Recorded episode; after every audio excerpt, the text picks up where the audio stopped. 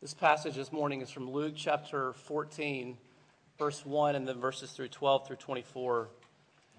And these are the words of God that are written to you so that you might know who He is and the depths of His love for you. So let me invite you to give attention to these words as you hear them read.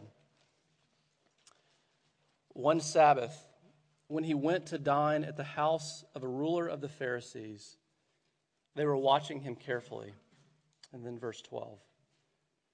He said also to the man who had invited him, When you give a dinner or a banquet, do not invite your friends or your brothers or your relatives or rich neighbors, lest they also invite you in return and you be repaid. But when you give a feast, invite the poor, the crippled, the lame, the blind, and you will be blessed because they cannot repay you. For you will be repaid at the resurrection of the just. And when one of those who reclined at table with him heard these things, he said to him, Blessed is everyone who will eat bread in the kingdom of God. But he said to him, A man once gave a great banquet and invited many. And at the time for the banquet, he sent his servant to say to those who had been invited, Come, for everything is now ready. But they all alike began to make excuses. The first said to him, I have bought a field and I must go out and see it. Please have me excused. And another said, I have bought five yoke of oxen, and I go to examine them. Please have me excused. And another said, I have married a wife, and therefore I cannot come. So the servant came and reported these things to his master. Then the master of the house became angry and said to his servant, Go out quickly to the streets and lanes of the city, and bring in the poor, and crippled, and blind, and lame and the servant said, Sir, what you commanded has been done, and still there is room. And the master said to the servant, Go out to the highways and hedges and compel people to come in, that my house may be filled. For I tell you, none of those men who were invited shall taste my banquet. Let's pray for just a moment. Father, we come into this service this morning and we come from many, many different places. I know that some of us have had a wonderful Christmas with family. We feel very full. Uh, there's been a lot of joy over the last couple days and weeks. And others of us have experienced the, the fractures and brokenness of our family. Um, perhaps even some of us spent this Christmas alone by ourselves. Some of us come here this morning and we have a deep sense of your nearness to us, of your love for us, of all the things that you have done for us through the person and work of your Son. And others of us find ourselves wondering if these things could ever be true. God, you seem as though you are a million miles away. And so, wherever we sit this morning, wherever we come from, the many different places, God, the reality is, is that we are all in need of your grace. We need to hear from you. We need these words that bring life. And so I ask that you would do that this morning in such a way that our lives would be transformed. We pray this through Christ. Amen. It is it's a real privilege for me to get to be here. This is my second time. I was here this summer. Uh, Katie and I were married in April. And, uh, you know, I said to you then, some, some of you were wondering, what is it like to, to preach in your father in law's church? That's kind of nerve wracking, you know. And I just have to tell you, you know, all the pressure's off this morning because it is the day after Christmas. That's my, that's my Christmas present to, uh, to Mike this morning is the day, the day after Christmas is getting to preach. Actually, I, I am thrilled to get to do this because some of you know this, some of you don't, but uh, Christ the King supports the ministry of RUF at Berkeley every month on a monthly basis, and some of you even do that individually. And uh, Katie and I are deeply, deeply grateful. And if you don't know anything about Berkeley, there's three things that I would tell you. The first is this UC Berkeley is massive. It, is, it, is, it has a ton of people. There are 35,000 people, 35,000 students on this campus. It's, it's, it's like a small city or a big city, depending on where you come from. And uh, it's not just massive, but it's incredibly diverse. You UC Berkeley is 50% Asian. 50% Asian. There are people there from all over the world. And then the last thing is this is that it's incredibly secular. You know, people have all sorts of perceptions and connotations of what Berkeley is like. And uh, it is. There are very few Christians there. I mean, my best guess is that maybe 5%, maybe 5% of this campus has ever really encountered the claims of Christ before. So I'm really grateful for your continued support and love kind of coming back here and, and getting to, to preach uh, as we do. And this morning, we're looking at Luke chapter 14.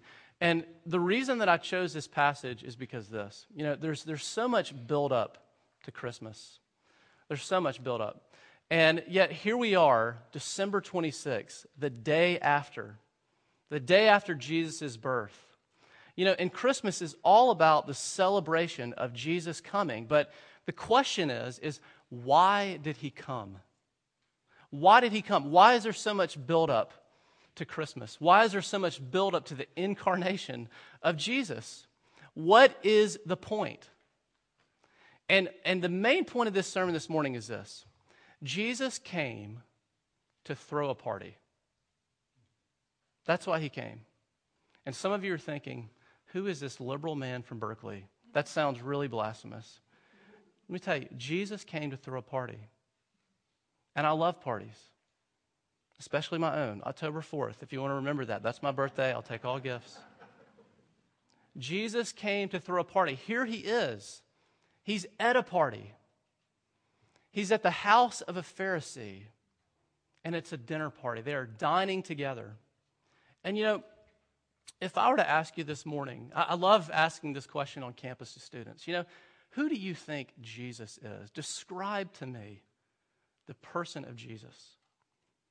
And you know, I, I, I, even in this room, I bet we'd get all sorts of answers. You know, people would say, Jesus was a really good teacher. He was really nice. He was full of compassion. He was loving. Many of you would say, you know, Jesus is the Son of God. He's, he's the second person of the Trinity. You've got all the right categories. But would anybody say, you know what? Jesus was a partier. And if you don't believe me, read the Gospels time and time again. You know where Jesus is? He's at parties, he is feasting with people. And you know, he's not just at a party, but he tells a story about a party. This is the parable. It's the parable of a man who throws a feast. He throws a party, and this host invites many, and some reject him, and some come. And so the question is look, what, what, what is the point of this whole thing? And I've got three points this morning, and they are very simple. That Jesus is trying to teach us through this party something about the kingdom of God something about himself and something about how he relates to us. Something about the kingdom of God, something about himself, and something about how he relates to us. And the first thing is this the kingdom of God is a party.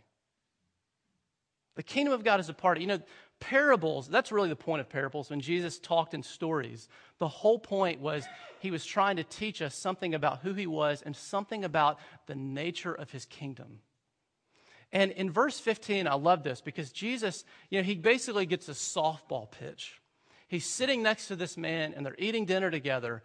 And all of a sudden, this man pipes up and he says, Blessed is everyone who will eat bread in the kingdom of God. Now, he is not just talking about any meal, he is talking about meal with a capital M. This is a feast with a capital F. It's not just any feast, it's not just any meal, it's not just any banquet that he's referring to. Because in the first century, any Jew who talked about feasting in the kingdom of God was thinking about the great feast.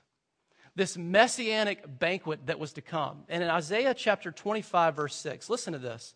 This is Isaiah looking forward to this feast that would come. And this is what Isaiah says He says, On this mountain, the Lord of hosts will make for all peoples a feast of rich food, a feast of well aged wine, of rich food full of marrow, of aged wine well refined. That there was going to be this, this, this banquet, this celebration to come when the kingdom of God came, this huge messianic banquet. Now, let me just ask you some of you this morning, You know, it, when you think about Christianity, do you think that Christianity is simply about obeying the rules, doing the right thing, being a good person, just kind of doing your duty? Because when you read the Bible, you know what it says? Christianity is about a festival of joy. It's not about duty. It's about a festival of joy, this great banquet that was, that was going to come, this party that was going to come. And the question is, why is it a party? Why is it a party? Listen to Isaiah, the very next verse, verse 7. And he will swallow up on this mountain the covering that is cast over all peoples, the veil that is spread over all nations. Listen to this. He will swallow up death forever. And the Lord God will wipe away tears from all faces, and the reproach of his people he will take away from all the earth, for the Lord has spoken. And, and listen to this, even again, 10 chapters later, Isaiah chapter 35, verses 5 and 6. Then the eyes of the blind shall be opened, and the ears of the deaf unstopped. Then shall the lame man leap like a deer, and the tongue of the mute sing for joy. For waters break forth in the wilderness and streams in the desert. Why is this such a party? because God is going to make all things new. Do you think, do you ever think that the reason that Jesus came, here we are back at Christmas, why did Jesus come? That the reason that Jesus came was simply so that God might secure a way for you to be forgiven of your sins. Let me tell you, Jesus came for that but so much more. So much more. Jesus came to make all things new. That is what Isaiah is talking about. Death will be swallowed up forever. The blind will see. The lame will leap like a deer. This is exactly what we were talking about at our Christmas Eve service. And I said to Mike afterwards, You stole my sermon. You know, but listen, the scope of redemption is as big as the scope of the fall. It's why we sing joy to the world. He comes to make his blessings flow. Far as the curse is found, Jesus came, yes, so that you might be reconciled to God. But he came to make all things new, that, that, that you might actually feast with God himself in this new creation. Do you see how hopeful this is? I, I mean, it, it, it's, it's incredibly encouraging. Some of you right now are facing death. I mean, this is, this is real for you. You know, I work with 20 year old students who, who, who are clueless about the frailty of their life. But some of you are facing that now. And what this passage says to you is that God is going to give you a new body in his new creation. You know, and some of you are in the midst of deep suffering and deep tragedy and intense tears. And what Isaiah says and what the last chapters of the Bible say is that God is going to wipe those tears away from your eyes. That in his new creation, there will be no more death, no more mourning, no more crying, no more pain. You know, and others of you, I mean, you sit here this morning and you're like me. You know, there's just massive disappointment with life. There's massive disappointment with yourself, with your job, with your, with your financial status, with, with your spouse. I have a great wife, by the way. With your spouse, with your kids. You know, you're just unhappy and disappointed in everything. And what, what this says is that in God's new creation, there will be no more disappointment because you will have Him in a new creation. Listen, the kingdom of God is a party. It is a festival of joy. It is a feast of celebration. And Jesus doesn't st- just stop there because he's not just trying to teach us something about the kingdom of God, but he's trying to teach us something about himself. Now, I love this because, you know, Jesus kind of launches into this story. about this, this host who throws a party and he sends out his servant to invite all these people. And what happens? You get these, you get these three individuals who, who reject him, who decide not to come. And you just kind of don't know who, who are these people? Who is anybody? Who's the host? Who's the servant? You know, who, who are these people who are rejecting him? And then all of a sudden, you get to verse 24. And it's like the lights come on. And Jesus says this He says, For I tell you. Now, listen, that's a plural you. In other words, Jesus is not telling the story anymore. This is not the host talking to his servant. This is Jesus talking to all of those that he's dining with. For I tell you, it's the beauty of Southern dialect, y'all. I tell y'all, this is what Jesus is saying. For I tell you, none of those men who were invited shall taste my banquet. Jesus makes a massive claim. What does he say? I am the host. I am the host of this party. I am the one who is bringing this messianic banquet. And in fact, the only way that you will ever really deal with Jesus is if you deal with this claim that he makes. That this is the starting point. If you're here this morning and you're not a Christian, and you're trying to figure out what do Christians believe, and would it ever be possible for me to call myself a Christian? Listen, this is the starting point.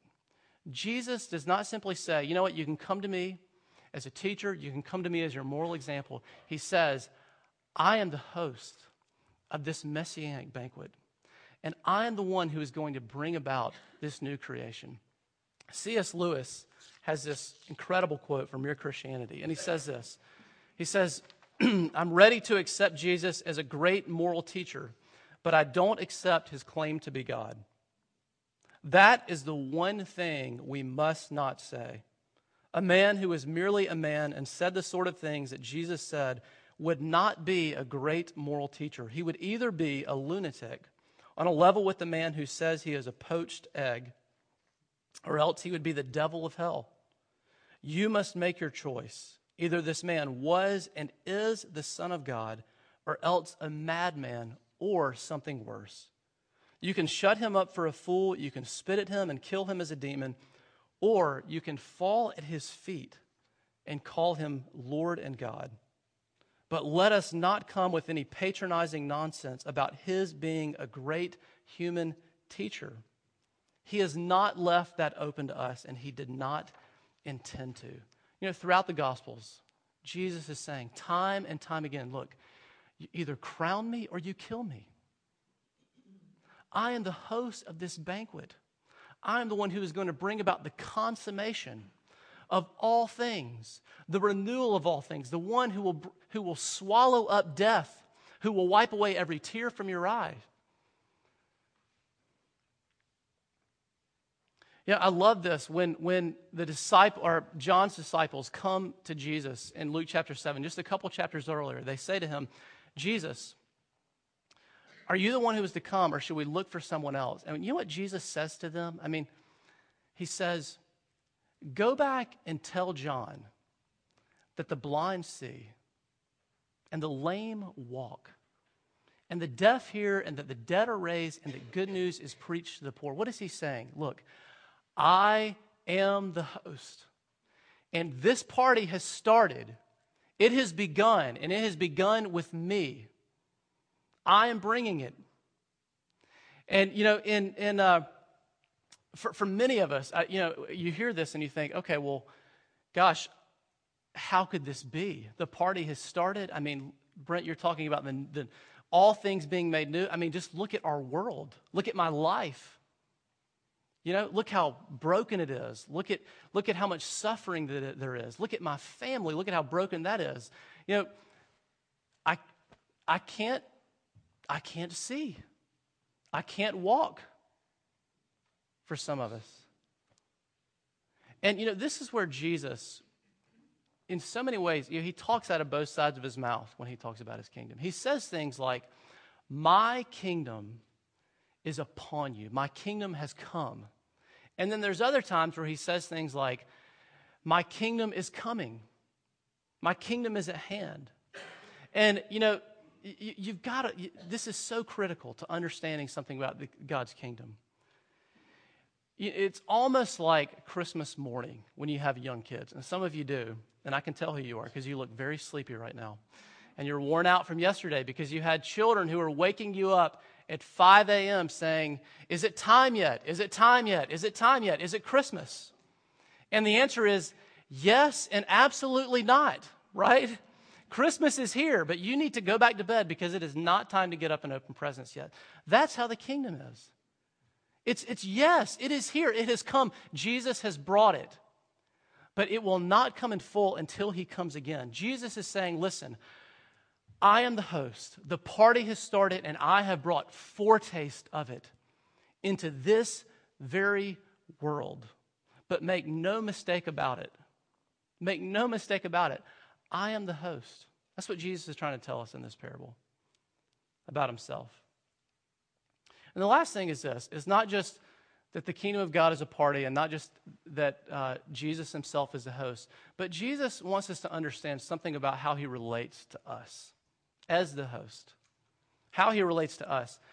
You know, I love this. Look at who comes to this party. Look at who comes to this feast. It's the poor, it's the crippled, it's the lame, it's the blind, it's, it's all of those who were on the social fringes in the first century. All of those who were marginalized, all of those who were outcast. Why? Why?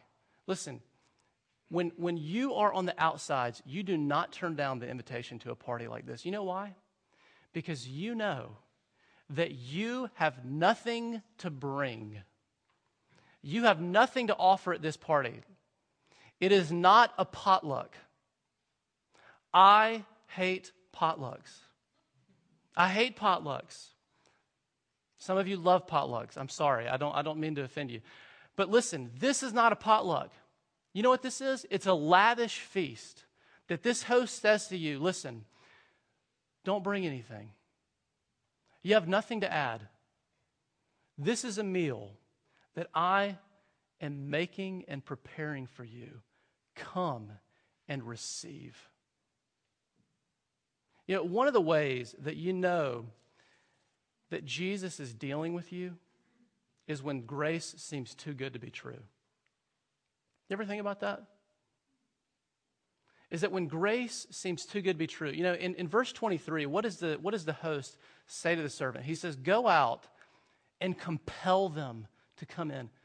They won't believe you. They won't believe that they're being, in, being invited to a party like this. They will not believe that they're being invited to a feast like this. One of the ways that you know that Jesus is really beginning to deal with you is when grace seems too good to be true. It doesn't make sense. A God who made all things, the heavens and the earth, who, who sits over all of creation, who is ruling and reigning over all things, and who made you to flourish in relationship with Him. And yet, in the midst of and despite all of your rebellion and all of my rebellion and all of your unbelief and all of my unbelief, says to you, Come in. Come to this feast that I am making for you. Come and eat and drink and be filled. It, it doesn't compute. That's why the gospel is good news. It's a God who reaches out to you even when you have turned away from him, even when you have said to him, I'm, I'm not coming. A God who has pursued you relentlessly who wants to feast with you, who wants to sit at table with you and dine with you and eat with you and drink with you in his new creation because of what he has done in your behalf, not because of anything that you've done, not because of anything that I've done, but simply and solely through the person and work of Jesus. I had a student this semester who started coming to RUF. His name's Brandon. And, and Brandon came almost every week to RUF. And about one month ago, we were sitting down having lunch. Brandon's not a Christian. He didn't grow up in a Christian home. He'd never really encountered Christianity. And he said to me, You know, I've learned a new word in RUF, through, through RUF this semester. He said, Grace. I've, I've never heard anything like that. Grace. That is the gospel. It is about grace from first to last. God bringing you into this feast, not because of your own efforts, but because of the work of his own son in your behalf. You know, let me ask you, how are you responding to the host? Jesus, Jesus talks in stories not so, simply so that we can kind of read them from afar, but because he's inviting us in to see ourselves. How are you responding to the host? How are you responding to Jesus? How are you responding to this lavish invitation that he has given to you? And you know, some of you are here this morning and maybe you're refusing. I mean, you just you just it's not that interesting. The feast is not all that interesting to you. You know, and and here in this passage Jesus gives and we don't have much time to go into it, but we get three examples of people who who reject the host who say, I'm not coming, coming. And they're, they're, they're absurd. They're, they're actually very silly. And Jesus does this intentionally. I mean, think about this. The first says, you know, I've just bought some land, so I need to go and see it. Well, in an agrarian culture, you, you wouldn't buy land unseen. That doesn't make sense. You'd go and look at it before you bought it. Is it, is it good land? Can I use it? You know, and, and the second says, you know, I, I just bought five yoke of oxen. I need to go and, and test them I mean, that's, that's silly. You, you wouldn't buy oxen before you knew if they were actually good or not. And the third says, you know, I, I, I've just gotten married. Well, you know, you wouldn't RSVP to come to a party if you knew that you were getting married that day. I mean, it, what Jesus is saying, look, none of these excuses make sense. And the question is, is what is keeping you? What is keeping you from giving yourself to a God who has given himself for you? Yeah, and then others of us here this morning think, think that we've actually accepted the invitation. You know, we have come into the feast. And here Jesus is sitting in the house of Pharisee, who, whose assumption is, and, and it's exactly what the man in verse 15 says, you know, blessed is the one who will eat bread in the kingdom of God. The assumption is, is that I am in, I'm a part of this feast. And what's so unsettling about this parable is that what Jesus is saying is look, all of those who think that they're in are not.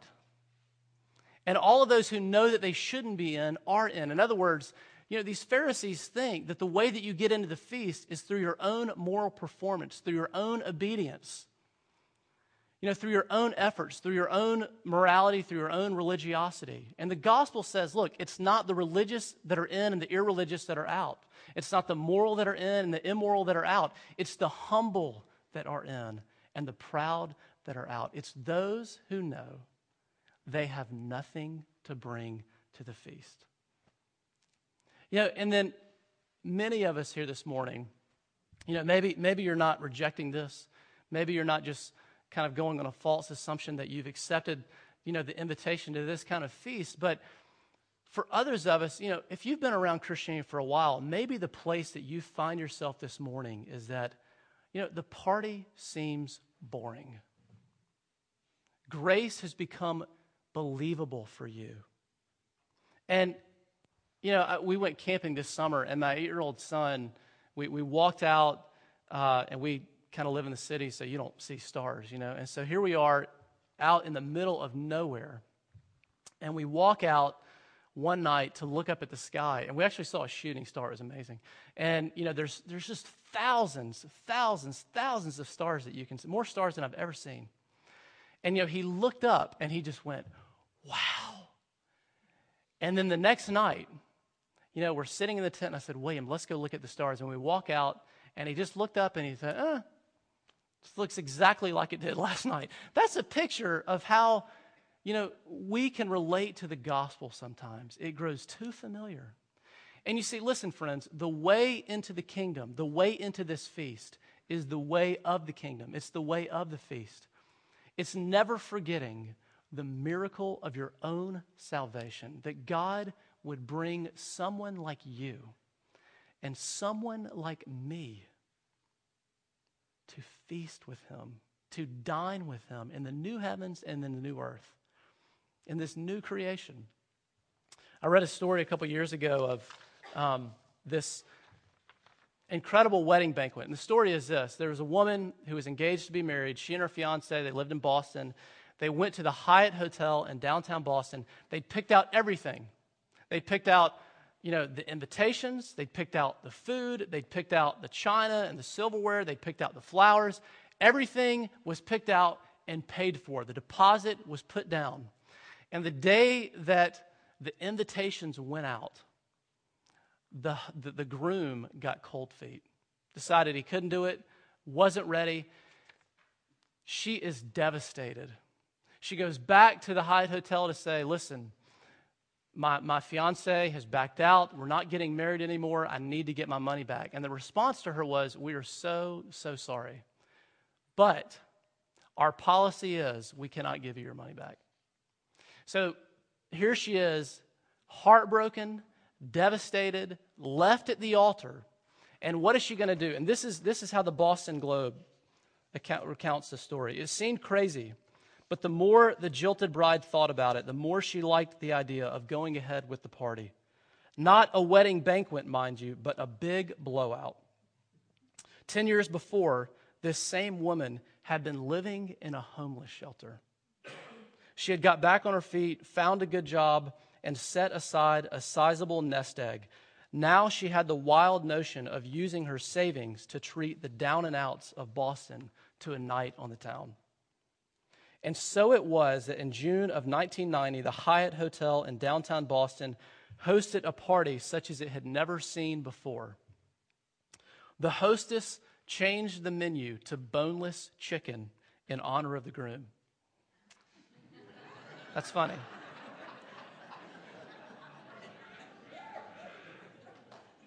Very, very wise. And sent invitations to rescue missions and homeless shelters. That warm summer night, people who were used to peeling half gnawed pizza off the cardboard dined instead on chicken cordon bleu.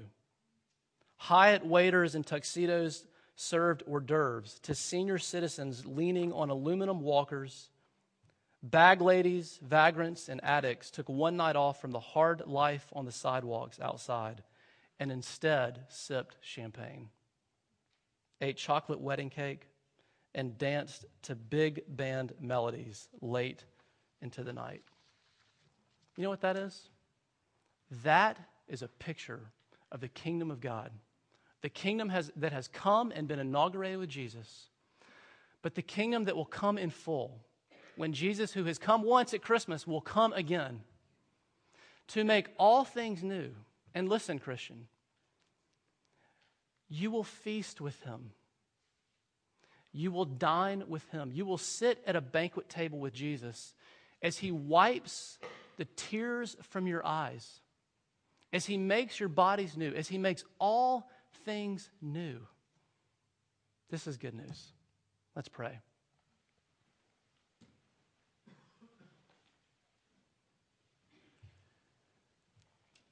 Jesus, we thank you for the hope that you speak in this word and into our lives. And we, we need your grace to believe that these things are true. Would you help us to have such a, a certain assurance that your kingdom has come, that you have brought it, and that you are bringing it in full? Would you help us to look so forward to the day when we will feast with you, when we will drink with you, that it would change our lives today? We pray all of this through Christ. Amen.